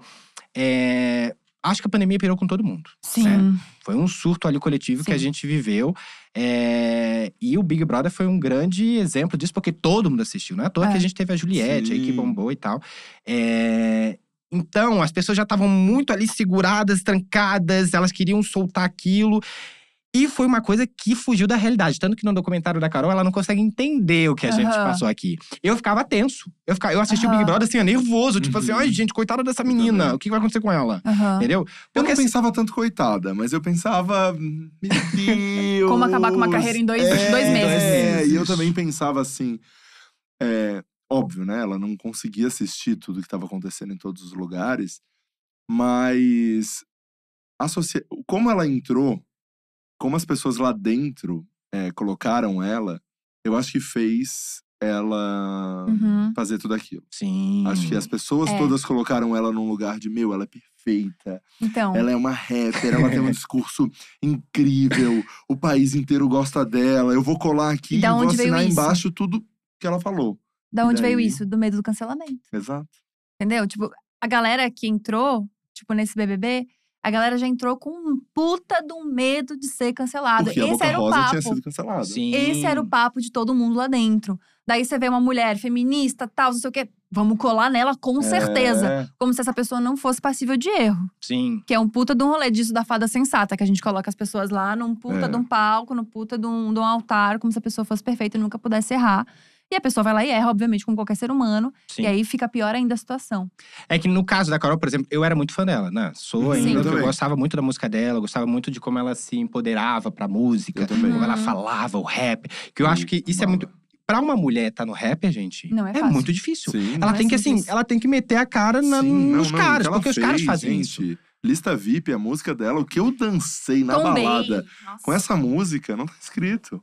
Não, e ela é muito boa. Isso, então quando ela entrou no Big Brother, eu meio que entendi que a personalidade dela era debochada. Uhum. Ela era essa mulher debochada. Uhum. Claro que ela pecou, pecou. Porque eu acho que também não dá pra Porque passar a mão na é um cabecinha. chicote. Não dá É. pra, pra passar a mão na cabecinha. Mas assim, é um erro de Big Brother. É. Acabou o Big Brother, beleza. Pede desculpas, avalia o seu erro, veja onde você errou, volta à vida. É isso que tá acontecendo agora. Mas passou do limite. Passou do limite dela e passou Uhum. do limite aqui fora. Entendeu? Sim, Então, assim, certeza. todo mundo, tipo. Eu acho que a gente tem que realmente é, levar as coisas com mais leveza hoje, porque tá tudo muito pesado. A gente tá Uhum. passando por fases muito difíceis. O governo, é, não quero militar aqui, mas fora Bolsonaro. E a gente precisa realmente lutar para ter um país melhor, Aham. entendeu? E um país melhor é, é feito de pessoas que conseguem ter empatia pelas outras. Uhum. O caso da Carol é um caso muito ligado também ao racismo. E Sim. são pautas muito importantes. Então, pra mim, pra gente que assiste, e principalmente, né, pra. É, é difícil a gente ver uma pessoa sendo linchada, sabendo de toda a história, sabendo que a história dela não foi fácil. A partir do momento que você é uma pessoa negra, você já nasce se ferrando nessa, na nossa Uhum. sociedade. Uhum. Porque o Brasil, cara, ele foi o último, o último a tirar a escravidão do país. Uhum. Então, assim, essas pessoas já sofrem desde o momento que elas nascem. Então, a gente não pode julgar e linchar uma pessoa sem tentar, pelo menos, entender minimamente o que aquela, Uhum. pe- aquela pessoa A passou. história dela. E se coloca no meu lugar cinco segundos, eu diria Pepita. Se coloca no meu lugar cinco Exato. segundos. É, o que eu acho mais foda é que a gente entrevistou o Spartacus faz pouco tempo. E um dos papos que a gente teve é que, como realmente a régua que mede a pessoa preta é muito maior, né? Muito. Porque MC Biel, uma galera que, tipo assim, foi canceladíssima. E deu uns anos, tava na Fazenda e a galera votando e ficou na Uhum. final. E todo mundo ama e fã-clube e os caramba. Aí uma mulher preta, daí a gente já deixa o negócio mais difícil. Daí já fica um pouco mais complicado. Até agora, se passou um ano. E até agora as pessoas estão, tipo, ainda tentando entender, porque não foi legal o que ela fez, porque não sei o quê. E uma coisa que eu achava um discurso extremamente absurdo, de que é esse lugar de que a pessoa preta ela não pode errar nunca, né? De tipo, nossa, ela foi preconceituosa com a pessoa que também era preta. Tipo, gente, as pessoas pretas não são iguais. As pessoas pretas também têm as vivências delas. E tipo assim, todo mundo foi escrota com o Lucas. Uhum. Mas só pegaram ela. Sim. Pra tipo assim, nossa, ela foi a mais escrota de todas. É assustador como as pessoas lidam com isso. Sabe quem me, quem me abriu a cabeça sobre isso? Foi a Roberta, do BBB 17. Eu tive Uhum. esse papo muito com ela. Que na época ela foi Uhum. cancelada também, porque ela votou e não falou que ela tinha votado na Maiara, lembra? Uhum. E ela falou assim: pessoas pretas não podem errar, É. entendeu? Eu não posso errar. Porque assim, se eu errar, eu sou isso, eu sou aquilo, eu sou não sei o que, não sei o que, viu? Olha só, não sei o que. Aham. Cara, deve ser um inferno, um inferno na nossa sociedade você ser preto, entendeu? Uhum. Porque você é o tempo inteiro julgado, entendeu? Uhum. Então, assim, de fato, é, eu não concordo com. Claro que a gente tem que. Né, ah, não vai passar a mão na cabeça? Não. Mas a gente tem que tomar um cuidado. Porque, assim, as pessoas, elas são diferentes, a gente tem muito privilégio, não tem que se colocar nas no lugar das pessoas, assim, da história delas, de como elas lidam com essa informação hoje, entendeu? A Carol é uma rapper. Uhum. Rapper, no mundo dos rappers, é só homem. Uhum. Ela é uma mulher preta no mundo dos rappers. Então ela precisa se empoderar, ela precisa botar o dedo É. na cara. Mamacita fala, vagabundo senta. Entendeu? É bizarro. O que ela fez foi bizarro. Não estou falando aqui, não estou defendendo, Uhum. mas eu acho que a gente tem que sim ter mais cuidado com Uhum. como a gente age na internet. É só Sim, isso. Saber com- conversar, saber falar. Com Só, só para finalizar, Gabi, é tão importante esse papo, porque se a gente for ver, o Maurício Souza, que até é, uma semana aí ficou falando, né, da- do- dos beijos. Quantos seguidores ele tem? Quantos seguidores ele falou? 300 mil. Quantos seguidores ele tem hoje? Milhão. E a Carol? que Surreal. absurdo. Surreal. Não, é. Gente, isso é muito. O jogador de vôlei, né, gente? Só É. pra gente não É, colocar gente, o Cebolinha não, e a é. Mônica nessa história. Pelo amor de Deus. A história é a seguinte, gente. Maurício de Souza botou um beijo na tua da mãe. Exato. Aqueles que contam história. Só pra gente não É muito, misturar. é muito surreal, porque o Brasil acho que é um dos únicos países do mundo onde as pessoas saem em defesa da pessoa ter o direito de ser homofóbica. É, Eu acho sensacional. Exato. Deixa eu ter esse E- meu direito de É. xingar os viadinhos. E assim, ó, falta uma informação que, tipo assim, parem de dar palco pra maluco, pelo amor de É, Deus. gente. Esses dias eu vi um tweet de um cara de, de direita, enfim, de podcaster, e ele falando: Ah, gente, agora então quer dizer que ter opinião racista é crime. Sim, meu amor, faz bastante tempo. Desde faz que você muito nasceu. tempo que ter Você opinião nasceu, racista é crime. já era crime. Então entende como as pessoas. É, é uma neura, assim, que eu fico tentando entender. A que, onde é que essas pessoas estão? Essas pessoas leem um jornal, essas pessoas estão na sociedade? Porque, gente, opinião racista é crime? Sim, mas faz muitos anos. Pelo Quer dizer que eu não posso dar um tiro na cara de alguém É. agora que é, que é errado. Ah, pelo Ah, amor então de eu não Deus. posso bater em mulher. Ah, não posso bater em É, mulher. sim. Ai. Gente, surreal. É assim, surreal. ó, surreal. O Brasil é um dos únicos países que isso acontece. Gui, deixa eu te perguntar. Você que falou que hum, passeou pelos corredores do BBB, você entraria no BBB? eu sei Cara, que como funcionário não pode, né? ah, hoje eu acho que já tá bem Ah, já diferente, pode? né? Ixi! Ah, é acho que verdade, né? sim. Porque É. uma galera entrou, é É. verdade. Cara, é uma boa pergunta. Eu, talvez, se me convidassem, talvez eu iria pra mostrar o meu trabalho. Uhum. Sabe? Uhum. Porque eu no meu particular, o Henrique sabe. Eu, eu sou uma pessoa que eu gosto, tipo, de criar personagem na hora, de fazer umas zoeiras. E às vezes eu entro nos personagens em casa que eu demoro a sair. Eu fico, tipo assim, eu sou esse personagem agora. Entendeu? Então eu. eu, eu E o eu- Henrique tendo que lidar, o maridão tendo que lidar. Entendi, Tendo que entendi, lidar ali. Esses dias eu fiz um show pra ele. Sabe aquelas luzes de. Olha, de mas- light. Ó, a intimidade. Eu falei assim, amor, olha só, saí do banho, olha só esse show. Daí eu botei uma música pra ele e fiz um show pra ele, sabe? Depois do banho. Depois do isso banho. tem outro nome pra mim. É, Depois você Striptease, rolou. Rolou um. Ah! Depois rolou. Não, só pra gente saber, que às vezes numa dessa. O Henrique tá aqui, ó. É, ele tá ali constrangido. O chat, o chat tá todo maluco. Gente, ele já falou que ele é casado, mas tem marido, mas tá aí. E, e tá um caos. Casado, o marido tá aqui, inclusive. É, um dia gente. difícil pros solteiros. É, pra gente, né, Gabi? E Dona Silvana também tá no, no chat. E a galera Mentira! tá maluca que ela tá lindo. Ai, Né? Vamos ai. ligar pra ela daqui a Ai, pouco. mentira, Pelo amor de vamos! Deus! Ai, dona Silvana, eu sou muito sua fã. Ai, Ai, vamos ligar pra ela gente, agora, Vamos, vamos, vamos. vamos Liga pra ligar pra Dona ela. Silvana. Ai, que demais. Não acredito. Vamos. Eu queria passar um trote, mas agora não vai dar. Porque ela já tá sabendo, né? Ai, dona Silvana aqui. maravilhosa. Vamos ver se ela tem, gente. Suspense. Tensão, momentos de tensão. Eu sou muito fã da dona Silvana. Ih, gente, ela não tá com o celular ligado. Pelo amor de Deus, dona E Silvana. eu acho maravilhosa que ela tá nos comentários, Ela mas tá ela nos não comentários. atende. Nós fazendo de difícil, Ah, acho. atendeu? Alô, com quem eu falo? Diga o seu nome e cidade de onde está falando. Mãe? Alô?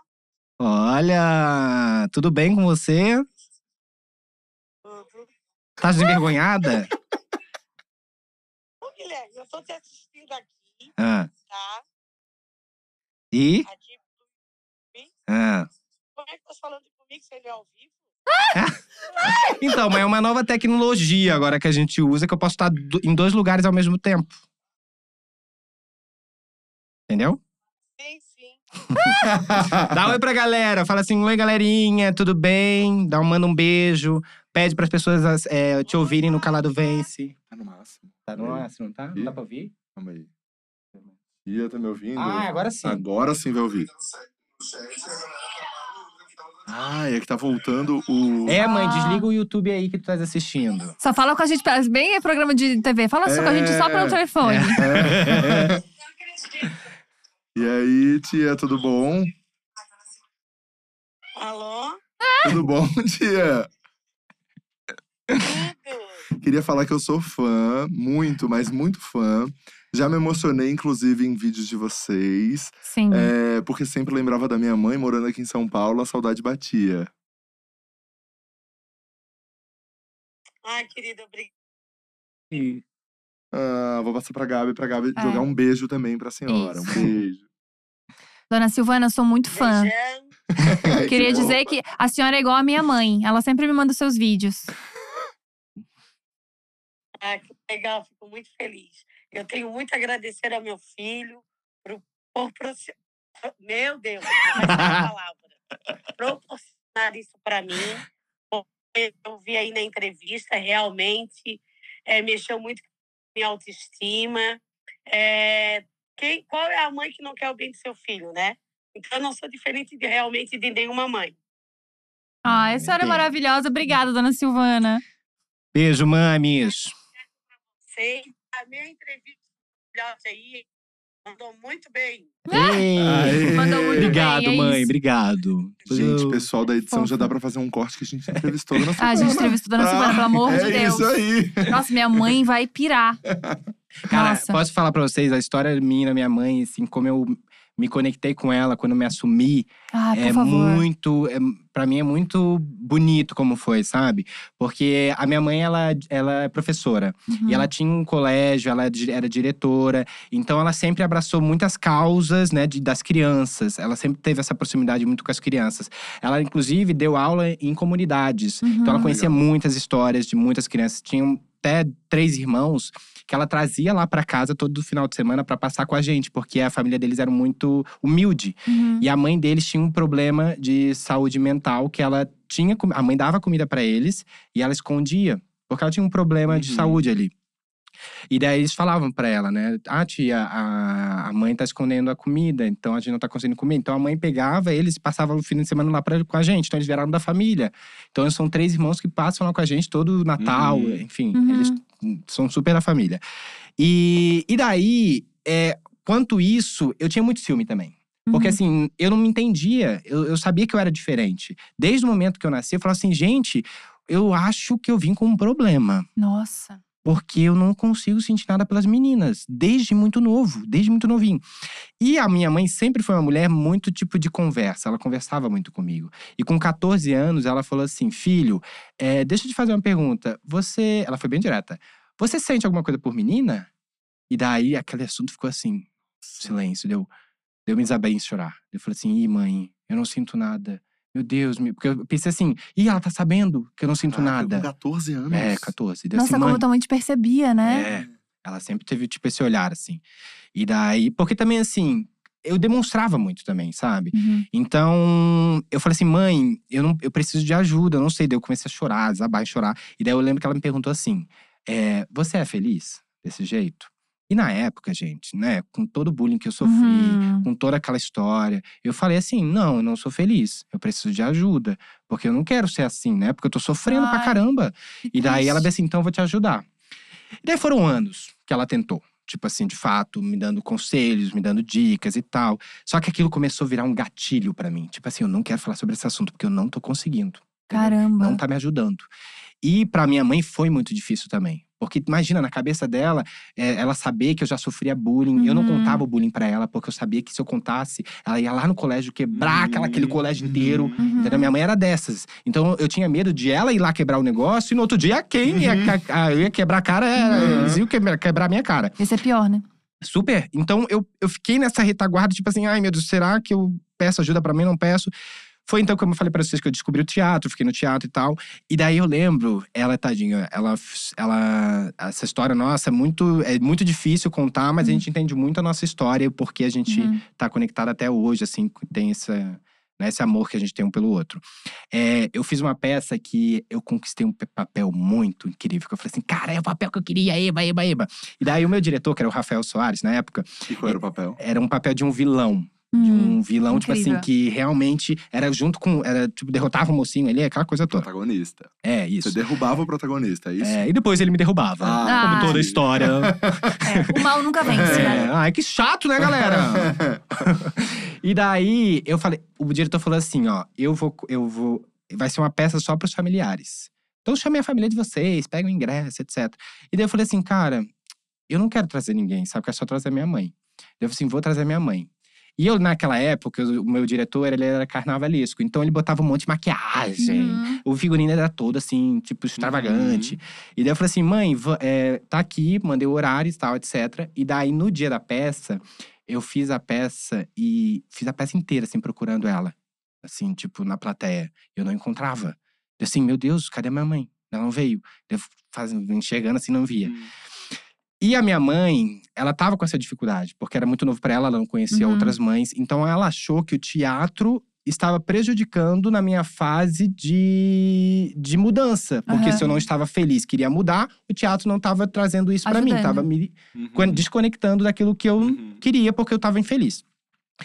Então ela não foi. E daí eu lembro que o, até o Rafa falou bem assim: agora eu quero que, quando a peça acabou, ele fez isso. Agora eu quero que todos os pais subam aqui com seus. É, pra, com suas Ai. coisas. Ai, Na hora eu falei assim: meu Rafa. Deus, a minha mãe não veio. E Ai, agora? Rafa. eu fui pra, pro camarim. Ai, chorando. Chorando, tirando maquiagem, E ela não chorando. foi mesmo? Não foi. Ela tirando, chorando, chorando, chorando. Ai, chorando, que desespero. e daí eu fui pegar o ônibus, peguei o ônibus. E quando eu cheguei em casa, ela tava no portão. E daí eu cheguei em casa assim, ó, chorando. E daí ela, que foi, filho? Me pegou no braço e falou assim, sai daqui. Todo um drama. Todo um drama, novela, aquela música Bateu a tocando. porta, Manuel a Carlos escrevendo, vai, ele entra no carro, fecha a porta. E daí eu fechei a porta, tranquei. Dela, Guilherme, abre a porta. Daí ela, minha mãe, pá! Arrombou. Arrombou a Ah, tua mãe é calminha que nem a minha. Ah, super. E daí ela assim, o que foi, meu filho? O que foi, o que foi? E daí ela bem assim, me desculpa por não ter ido.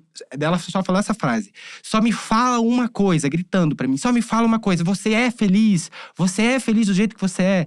E daí eu olhei pra ela e falei assim, sim mãe, eu sou feliz do jeito que eu sou. Dela, então agora eu te aceito. Agora eu vou lutar contigo até o final. Caramba. Olha, foi aí. Nossa, eu fiquei arrepiada. Não, ela… Eu também. Minha mãe é foda pra caralho. Minha mãe é foda Nossa, pra que caralho. incrível foda. Isso. ela é muito… Ela, é- ela me abraçou muito, sabe? A minha mãe, que isso? É a defensora do meu marido. Eu sei eu, disso, eu, eu ligo acompanho, pra ela, eu acompanho.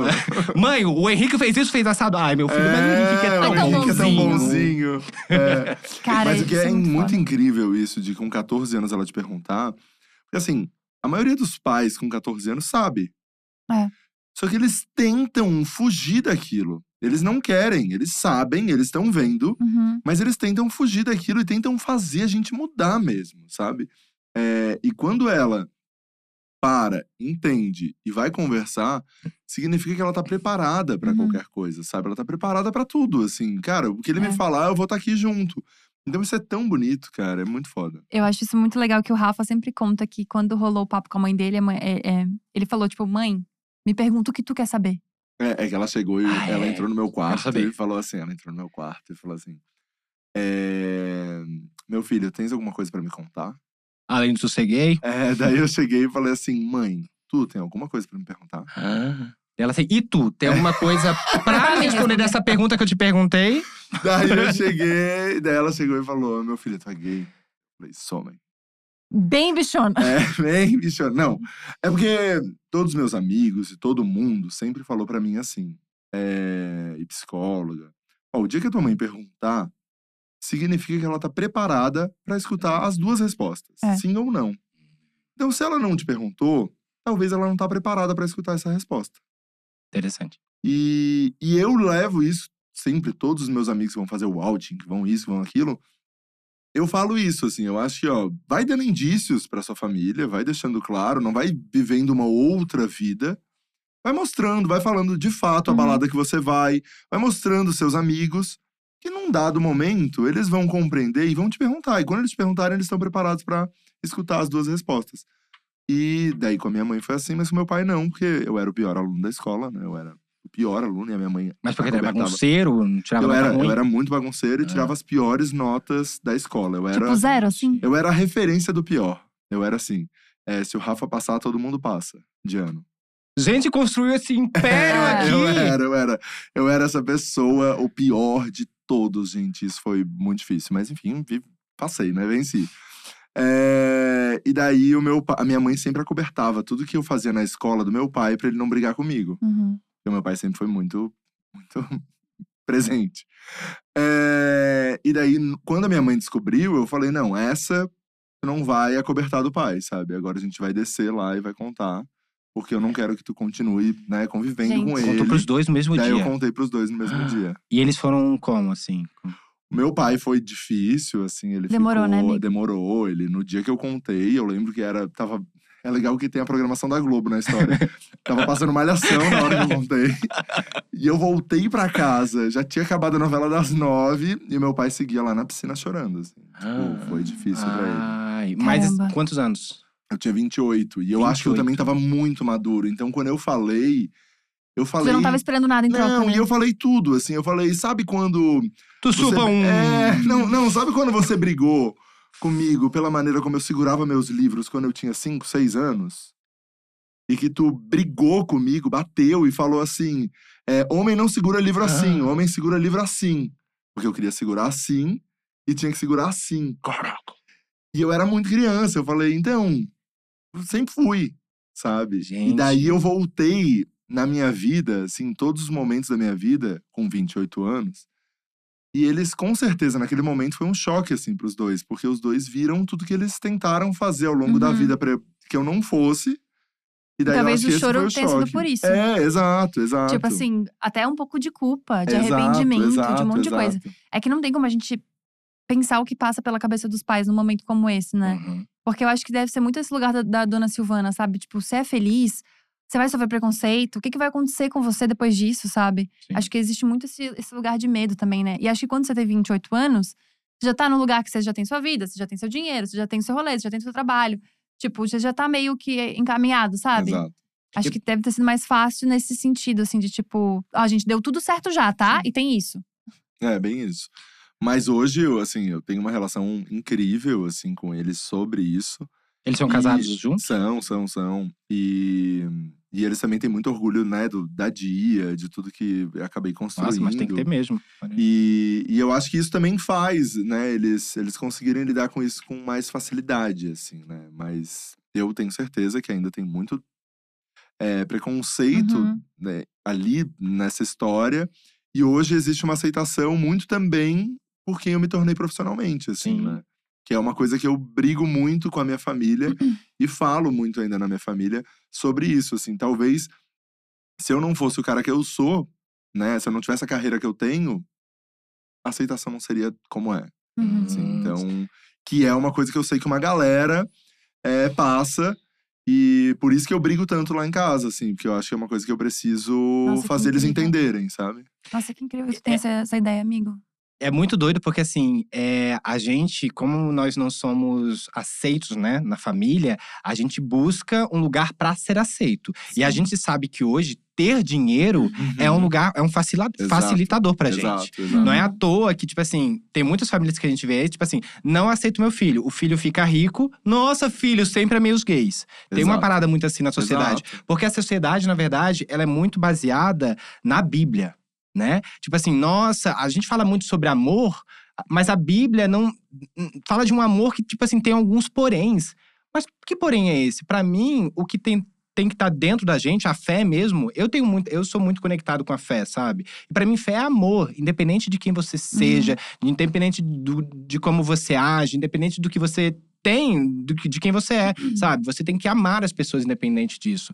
Então, o lugar que a minha mãe se coloca também hoje é ajudar outras mães a, tipo, se conectarem com os seus Uhum. filhos. Porque é isso que é importante, né? Gente, a vida é exatamente isso, é a família. É isso que a gente vai levar para pro resto da vida. Não é o, o que você comprou, não é o Uhum. carrinho que você comprou, o Uhum. apartamento. É. O que você vai levar para para além daqui, são todas as memórias que você criou, são todos os momentos bons que você viveu. Daí eu te pergunto, os momentos que você vive hoje, se você partir daqui, são momentos bons ou momentos ruins? É. Entendeu?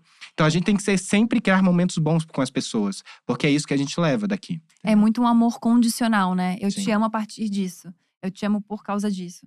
Nossa, gente, isso é muito louco. Tem um amigo meu que ele sempre conta a história de como ele se, se falou pra mãe dele que ele era gay. E ele falou que a mãe dele falou assim: ó, me diz uma coisa, Henrique, você é gay? Aí ele falou assim: mãe, sou. Aí ela, "Ah, tudo bem, desde que você não fume maconha. Ele, puta, mãe, eu também fumo maconha. Aí ele, aí ele falou que a mãe dele ficou desesperada. Não acredito que tu fuma maconha. Tipo, dane-se se tu é gay. Maldito maconheiro! Dane-se se tu é gay, tu fuma maconha, não acredito. Mas e pra tua mãe? Como foi pra tu dizer pra ela que tu era hétero? Foi muito constrangedor. Minha mãe acha que eu sou lésbica até hoje. É um grande B.O. na vida dela. Inclusive, E isso não é né? meme. É, Sério? Juro. Mas ela dia- queria que tu fosse? Não, é que assim, minha mãe é muito de boa. muito. E eu, e eu tenho todo um jeitão de falar alto, não sei o quê. Eu não, eu não imprimo tanto feminilidade, assim, né? Uhum. Sou mais da zoeira. E aí, esses dias eu liguei pra minha mãe, assim, é videochamada, e falei, mãe, nossa, trouxe um bagulho pra terapia que eu tava resolvendo, queria muito uma opinião tua, tal. Aí ela, tudo bem, eu sei que tu é lésbica. Aí eu, não, era outra coisa que eu tinha que falar pra tia. Ela, Bi, né? Tudo bem. Aí eu, não, mãe, era outro BO meu que eu tinha. Tu já me trouxe um negócio Olha, que nem. Olha, amor, não. É, eu já vou levar agora isso pra discutir lá É, na terapia. Que ela é tão de boa com isso, assim, todas as Ah, vezes. isso é super fofo, cara. Não, minha mãe é maravilhosa, assim. Tanto é que minha casa, durante muito tempo, foi o refúgio dos meus amigos, assim, que, que precisavam, tipo, levar um, levar um contatinho, não tinha pra onde ir, sabe? Eu precisava dormir. Ah. Tipo, fazia um rolê na minha. Vou dormir na Gabi, entendeu? Fazia um rolê com o boy, depois ia pra Gabi É. dormir, porque era, o- era o rolê que, que, que era Às aceito. vezes falava assim. que tava na Gabi, mas na verdade não tava na Gabi. Nossa, isso rolou né, muito. Gabi? E aí não passa o Wi-Fi, né? Não passa o Wi-Fi, porque eu pensei, se der uma merda com esse menino, gente. Como é que eu aviso a mãe dele que ele não tá aqui na minha casa, na minha residência? Como é que, que, que eu faço, gente?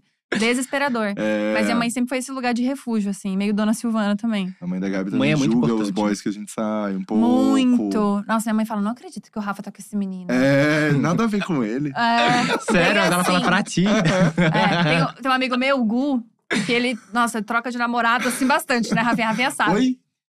Não, de, de coisa que eu falei. É, E aí minha mãe sempre fala assim: esse Gustavo tá namorando, mas ele é tão piriguete. Ela fala assim, fica desesperada. Que, que namorado do Gustavo que vem jantar aqui hoje, que eu nem sei mais, Gabriela? eu, ai, mãe, nem eu conheço também, vamos todo mundo descobrir junto aqui. É assim, mas enfim, minha mãe é muito de boa. exposto aqui, né? Ele é Expondo sempre né? exposto. É, ele Às vezes aceita. manda um áudio, porra, tu falou de mim de novo? Porra, não aguento mais que essa merda e arruma seu amigo. sagrado. Coisa chata. Tá, vamos fazer o teu teste, Estão Gabi? pedindo, Rafinha? Não estão pedindo. Nossa, então não vou Mas fazer. eu tenho certeza que quando chegar essa mensagem com um delay aqui, eles vão sortar na hora do Ai, teste. muito obrigada. Gui, a gente tem Ah, um teste vai. de personalidade que é super. Tranquilax. É três perguntinhas, mas assim, super conciso. Isso, tem é toda uma curto. fonte, é culto, Hum, extremamente Curto, inteligente. Curto, curto, curto. entendi. Ah, é curto e culto. Isso, e culto também. isso. É muito. É uma vibe mais toda teen? É. Uma vibe mais capricho? É. Mas funciona. Tu falou toda Tim. Sabe como que eu falava toda Tim? Toda Atem. Ah, não. Juro. Eu descobri, tipo assim, com 20 e poucos anos que era toda Tim. Mentira. E eu falava, ah, toda Atem. Não, não, Ah, não. Juro. Eu não sabia falar inglês. Pra mim era toda Atem. Caceta. Juro. bom. Então, pode ser um teste toda atem, pode ser um É. teste capricho. É um teste autodate. É. E, enfim, são três perguntas. A primeira delas é: escolhe a tua cor favorita. Não necessariamente a cor que tu mais usa e tal, mas a, tua cor, a cor que você mais gosta. E três características do porquê você gosta dessa cor. Por exemplo, sempre dou o mesmo exemplo, a galera não aguenta mais. Eu gosto muito de laranja, minha cor favorita. E pra mim é positivo, é alegre, é forte, é gentil. Hum. E aí, me conta. Hum, eu acho que eu gosto. Eu acho que eu, eu acho que eu gosto de azul marinho. Um Por azul mais escuro.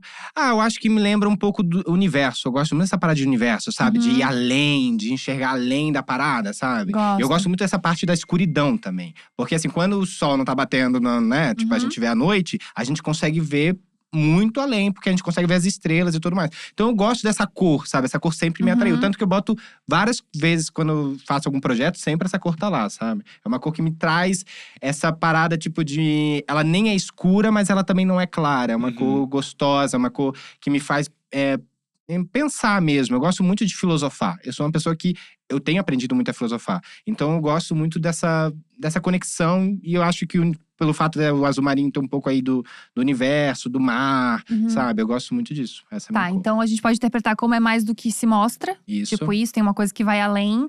Gostosa, eu gostei da palavra gostosa. Sim. Acho que funciona. E conexão. Conexão. É Show, isso, show, tá, maravilha. bom. É, isso é como você gostaria de ser visto pelo mundo. Uma grande gostosa. Uma grande gostosa, já não. E é isso, eu acho que isso faz muito sentido, porque eu acho que as coisas que tu mostra são. É, tipo, é só o, a pontinha do iceberg. Sempre tem muito mais coisa por Sim. trás daquilo. Achei bom. Que é um degradezinho, né? Você vê um azulzinho, É. vai ficando um pouquinho mais É. escuro e vai além. daquilo. Gosto, acho bom. A segunda pergunta é: teu animal favorito e as características do porquê você gosta desse animal. Ah, isso é fácil. Pássaro. Por quê?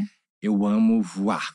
Eu amo, tipo, essa. essa- Eu sempre, eu sempre falo assim, ah, eu queria ser tanto um pássaro. Eu fico olhando os pássaros assim, poxa, eu queria tanto voar.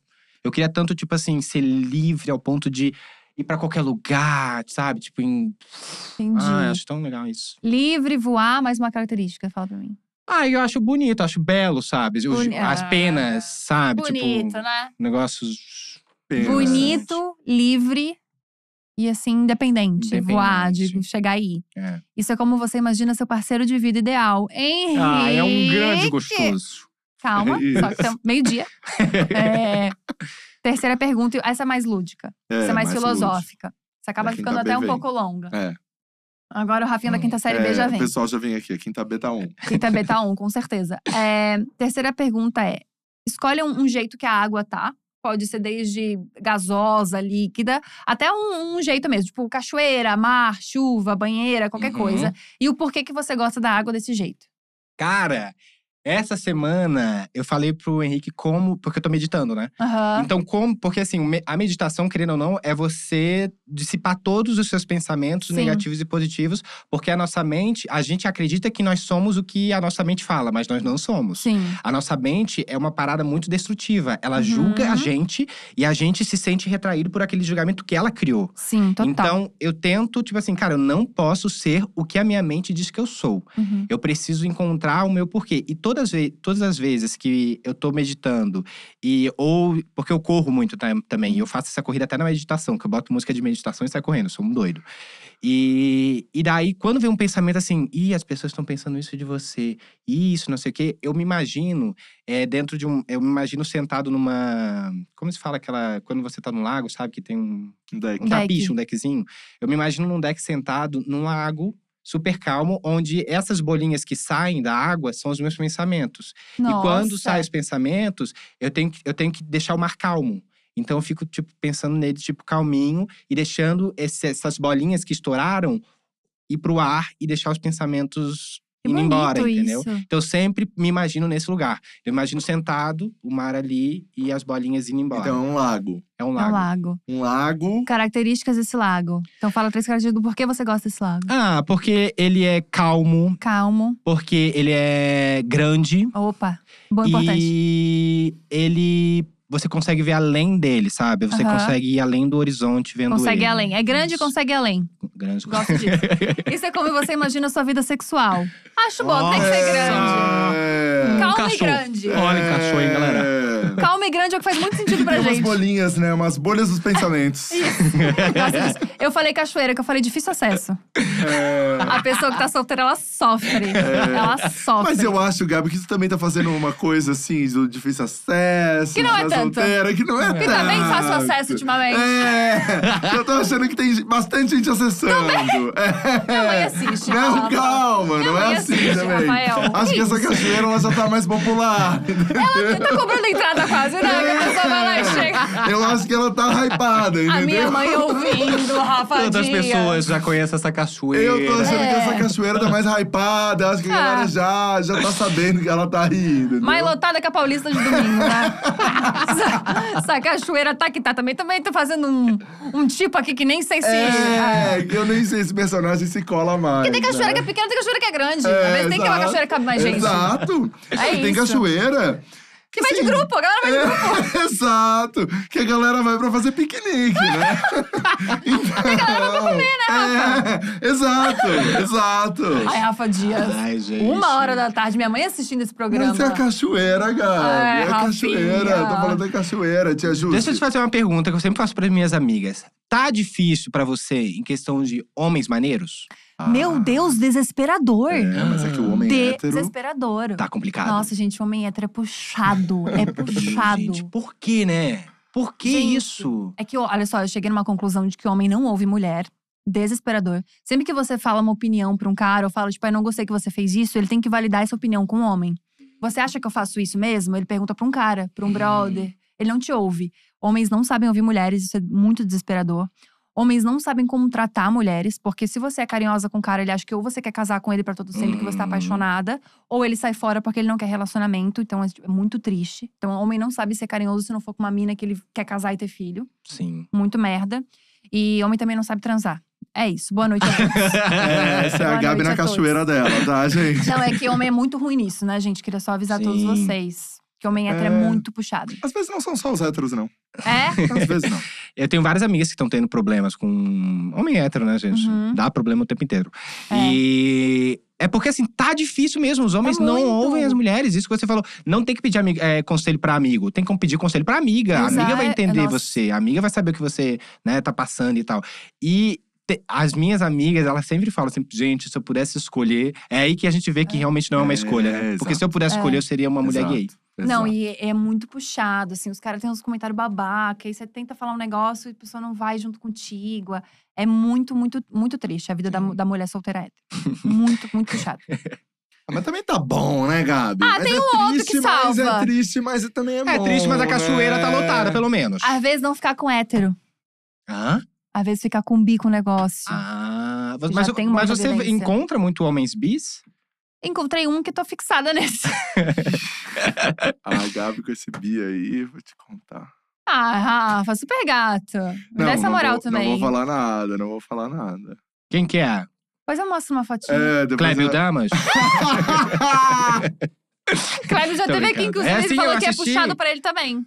Mas tá É. puxado pra todo mundo, né, gente? Que Tá todo mundo que gosta de homem tá na mundo. merda. Ah, gente, eu acho que a gente tá aqui é pra se divertir. Tá É, todo mundo se é divertindo verdade. também. Todo mundo tá solteiro, É. tá se divertindo É. bastante. Mas todo mundo que, que, que gosta de homem passa por uma desgraça ou outra, né, gente? Sim. Eu imagino que pra você também não deve ser fácil, né? Não Porque é fácil, que é gay não que é é fácil. bolinho, né? Ah, mas eu também acho que os casais lésbicos também estão com problemas e assim todo mundo vai com os problemas, mas a gente tá aqui pra se divertir. Eu acho que também essa é a proposta. Tu tá na pegada da diversão, né? Eu tô me divertindo. Pelo amor de Deus. E tu também, Gabriela. não vem pra cima de mim, não. também. Não Eu vem pra cima de mim, não. São Paulo volta- tá melhor pra mim. É, eu sei disso. É que Ah, tem é? 11 Tá milhões mais de aqui? pessoas, né? Tá. Tem 11 milhões É. de pessoas. Se aqui não tivesse bom, São Paulo tá melhor pra mim. Eu acho que. Nossa, fazer até uma crítica, hein? Eu acho que São Paulo tem mais gente diferente. Talvez as pessoas sejam mais cabeça aberta. Porque em Floripa ainda tem uns caras Ah. que, pelo amor, né? Pô, pelo puxado. amor, tu- é só tu ver as últimas eleições. É, exato, né? exato. Então, elegeu lá com mais de E são- 70%, né? E São Paulo é uma cidade mais cosmopolitan, né? Aquela coisa É. assim, a palavra lá que é o difícil. E então tem uma diversidade de pessoas aqui Sim. que tem histórias maravilhosas e eu acho que a história faz a pessoa. Então, assim, então, homens que já são diferentes, eles têm umas histórias com mães, né? É. Porque é importante você ter uma história com a sua mãe. A mãe é, o, é, o- é a, é a- é a que gere ali, né? Então, você precisa se conectar com a sua mãe para entender os problemas dela, para entender tudo que ela passou com o seu pai, porque tenho certeza que não foi fácil. Uhum. Então, é importante. E geralmente, quando um homem é maneiro, ele tem uma conexão muito maneira com a mãe dele. Entendeu? É só você perceber esse. esse... É, Mas eu sempre gosto de olhar pra, um, uma coisa positiva, pensando assim: os nossos amigos héteros todos que estão tendo filhos, pensa essa criançada toda desconstruída já. Sim, sabe? meu. Eu tenho tanto amigo hétero que tá, né, que hoje é pai, mãe. é, E eu fico pensando nessa galera toda, essa geração desconstruída que Sim. vem aí. Meu, vai ser incrível. Ai, Nossa, bom vai ser maravilhoso. É. Nossa, meu, meu irmão e minha cunhada estão esperando o baby agora. E aí a gente tava falando sobre isso, tipo, tá, e aí? Se for não sei o quê, não sei o quê. Ele falou, cara, é isso? Se for, é isso, entendeu? Tipo assim, zero problemas. E eu, mano, em que. Sei lá, 30 anos atrás, não teria essa conversa numa mesa. Jamais. Jamais.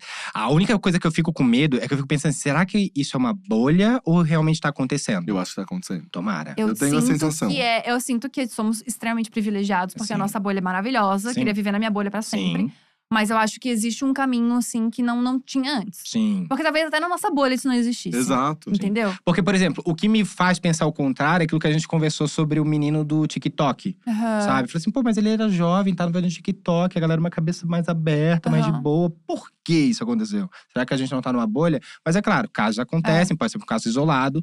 é, mas que bom que a gente tá mudando. A única Não. coisa que me preocupa é a questão da saúde mental em relação à tecnologia. É. Essa é a única coisa que me preocupa. Eu acho também, desculpa, Rafinha, mas eu acho também que a gente não pode relaxar, entendeu? Não existe esse lugar de tipo, chegamos num lugar comum. A qualquer momento podem se tirar todos os direitos que nós temos. A prova disso é desse jogador aí, super babaca, que ganhou um monte de seguidor depois de ter feito um comentário super homofóbico. Existe muita gente que concorda com isso. Uhum. E a gente não pode ignorar esse fato. Sim. Porque eu acho que eu, eu relaxo um pouco na minha bolha, sabe? Tipo, nossa, agora o mundo tá melhorando, o mundo tá não sei o quê. E calma. Existem Sim. pessoas que precisam trabalhar muito eu, ainda. eu acho também, mas é, o movimento tá acontecendo. Sim, Isso é um fato. total. né? O movimento tá acontecendo. Claro, podia ser mais rápido, podia ser isso, podia ser aquilo, podia, mas tá acontecendo e a gente tem que continuar nesse Uhum. movimento, sabe? É, sem então eu parar. acho que é, é esse o ponto, assim. Porque senão também a gente fica sem Pirando. perspectiva nenhuma, sabe? Exato. Tem que ter uma esperancinha, né? Pra gente poder viver é, também. imagina esse cara, um puta de um escroto, essa é a realidade, É, exato. entendeu? Terrível. Mas eu, eu fico olhando também, porque assim, na nossa época, a gente não tinha muita referência. A única referência que a gente tinha era o quê? O Pit Bitoca, Exato. era Vera Verão. Cara, exato, hoje, Pablo Vittar, quando que não Exato. um Brasil que mata mais né, é, LGBTs no mundo. o Brasil é o país que mais mata LGBTs no mundo. Como que uma drag queen hoje é tipo assim, conquistou o A Brasil pessoa mais seguida no mundo. É. no mundo. E tem hétero ouvindo e gostando, e na balada hétero toca também. Não é uma coisa que é nichada, acabou Sim. já isso aí. Exato. Não, e a Glória também tá Glória estourando também, a bolha, é. bolha dela também. Eu adoro Isso a é Glória chegando nesses lugares, assim. E quando eu chego e falo com meu irmão e ele adora a Glória Groove, eu adoro. Ah, isso é incrível, né? Incrível. Ah, gente, enfim, acho que tamo- estamos É caminhando para um lugar É. melhor. Gui, queria muito te agradecer, Ah, eu que porque eu agradeço. acho, de verdade, que essa foi uma das entrevistas mais fáceis da história da minha vida. Ai, que É. Que legal. gostoso conversar contigo. Que bom que tu já Obrigado. chega e já fala das coisas. Foi muito maravilhoso. Obrigado. Sou muito tua fã, que isso fique muito claro. Ah, eu sou seu. Sério, de Real. verdade. Eu acho você extremamente criativo, roteirista foda. Então, muito obrigada. Obrigado você. Posso fazer uma coisa que eu Ah. sempre, eu que sempre quis fazer? Hum. E aí, gente, tudo, bacana? O quê? Vai, para, para, para, para, para, para. Ai, eu esses dias, esses dias a gente tava assistindo e tava, apareceu pra mim lá no YouTube. Eu falei assim, ah, vamos assistir pra gente ver, pra gente ver quanto tempo foi. Uhum. Daí a gente assistiu, foi, começou a cantar, enfim. Muito legal, Obrigada. muito obrigado. Amo o trabalho de vocês, sempre falei pra vocês. Sim, o Rafa mesmo, o foda. Roberto Marinho aqui do YouTube. a Gabi, cara, sério, você é foda para um caralho. Ah. Bota isso na sua cabeça. Que eu sei que a gente, a gente tem esse probleminha, né, de a gente achar que será. Não é será, você é. Muito Você é obrigada. foda para um caralho. E você também é foda para um caralho. Ah, é isso, também. gente. A gente tem que viver feliz, a gente tem que fazer terapia.